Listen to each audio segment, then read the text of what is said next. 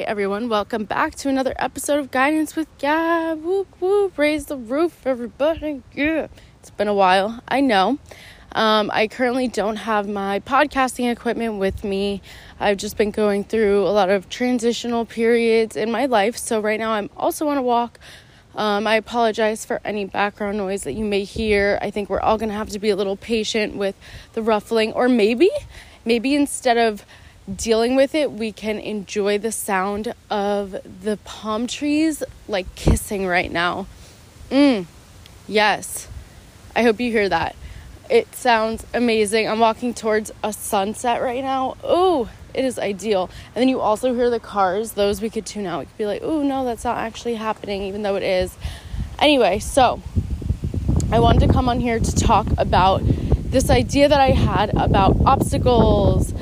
I was sitting in the car, and you know when your night feels like a music video, or like a scenario that you're in feels like a music video, where you're just like looking out the window, or you're walking down the street and you're like, yes, I could be filmed right now, and this could be a music video, and I'm just gonna act like I'm in it. And I know that you know what I'm talking about, and if you're acting like you don't, just accept that you do, and it's okay, we all do it. So I'm looking out the window, being all dreamy. I was actually looking at a sunset that night too. Maybe that's when the inspo comes out. And I was thinking about obstacles. And I was asking myself the question, why do we view obstacle courses as fun and life obstacles or challenges as like annoying, or we view them poorly, or whatever it is, we label them. First, it all starts with labeling them, and like, I'm going through a bad time, or this is a rough period. It all starts by labeling things, and we see an obstacle course as fun, and we start by labeling it as fun. So that's already kind of like, number one, because we start putting a label, and then we start associating it with our previous situations we've been in that have been also under that label. But besides that, in obstacle courses, if you picture it, you could picture it. You see how fun it is. Your hands and your feet are going in and out of the tires. You're running up and down. You're going through the mud, the whole thing, right? But you know you're going to finish it. With an obstacle course, you could view the entire thing and you know you're going to finish it. But with a life obstacle, do we view them the same way? Do we see a life challenge as, oh yeah, I'm going to get over it anyway, this is just the unfolding process of my journey? No, we usually don't see it like that. We're like, oh my God, I'm never going to get through this. This is so difficult. It feels so here and now. It's hard to sometimes see the bigger picture.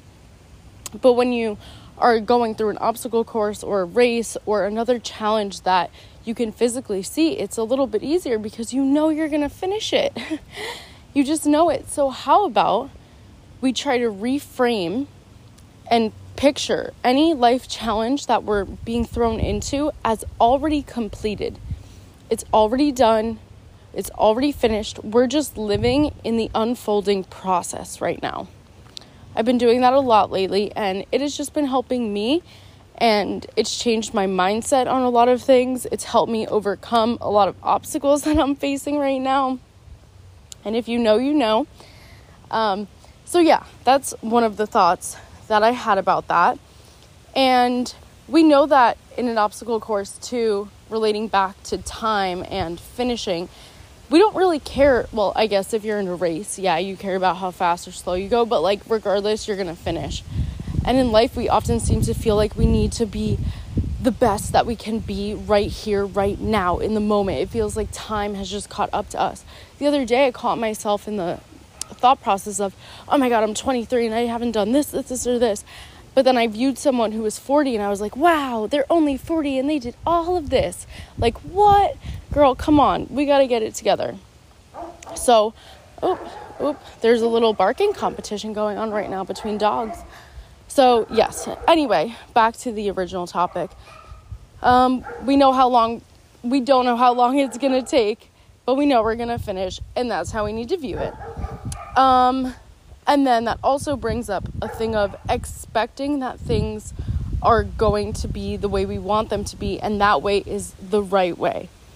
That may have been a little bit of a tongue twister or mind boggler, but if you think about it, we often think that the way we want things to be is the way that they're supposed to be, right? Which takes away from the bigger picture that we have. Oh, wow, this dog is annoying me. But that's okay, bigger picture, right? So yeah, the universe always has a bigger plan going on for us. So it doesn't mean that, oh, it didn't go my way, so the right thing isn't happening. That's not true. If you think back to any obstacles or challenges that you've had in your life, right? I want you to think back to it, and I want you to see where you are now, and I want you to find what came out of those obstacles. Because I've been in situations where, let's go to a specific situation. I was so frustrated, and it threw me for a loop when I lost my job at school due to COVID. And to me, that's a huge obstacle. I need to work all the time. I'm very much like that. So I lost my job. I'm like, shit, what am I going to do? I'm freaking out. And I ended up getting a job at a restaurant. At that restaurant, I found so many friends that I never would have met if not. I started to realize, like, wow, you could actually make more money than just working at school for an hourly rate. And then I met my current boss now, which I do enjoy my job. So if I didn't lose my job in the first place, which was an obstacle, I wouldn't have had to find another job. I wouldn't have had to prove to myself that I can do that, that I can find another job, and that I will overcome it. And then I wouldn't have found my boss. And here we are today. So that's awesome. So I want you to personally think about any obstacles that you faced and where you are now. And think about all the wins that have happened between then and now. So yeah, that's on that one. And yeah, I think that we just need to accept that we're always going to finish the course, and we're always going to, push through it. No obstacle is going to take you down, right? No obstacle. We're all listening to this podcast. We're all, here and now. We're all alive. So nothing has knocked us down to the point of no return. Therefore, we need to accept that we're going to go through the obstacles, yes, but we're always going to come out on the other end. You always will. You will always make it. You just need to stop doubting yourself, and I need to stop doubting myself, and we need to get our shit together and have some self-belief and self-confidence that we rightfully deserve. We also need to trust the bigger plan that we may not see right now, and that the journey that we are on is the one that we are meant to take, not the one that we created in our head. The universe saves us from so much out there that we don't know about. Think about a breakup. Think about a year after a breakup and you say, fuck, I dodged a bullet. Think about that. That was a huge hurdle, a huge obstacle. And you're like, why is this happening to me? Because the universe knew, and the universe had a bigger plan. The universe always knows before we do, and will act on it if we don't act on it. So, embarrassing. Hold on. I hope that the end of that was comical for everyone. I'm back again.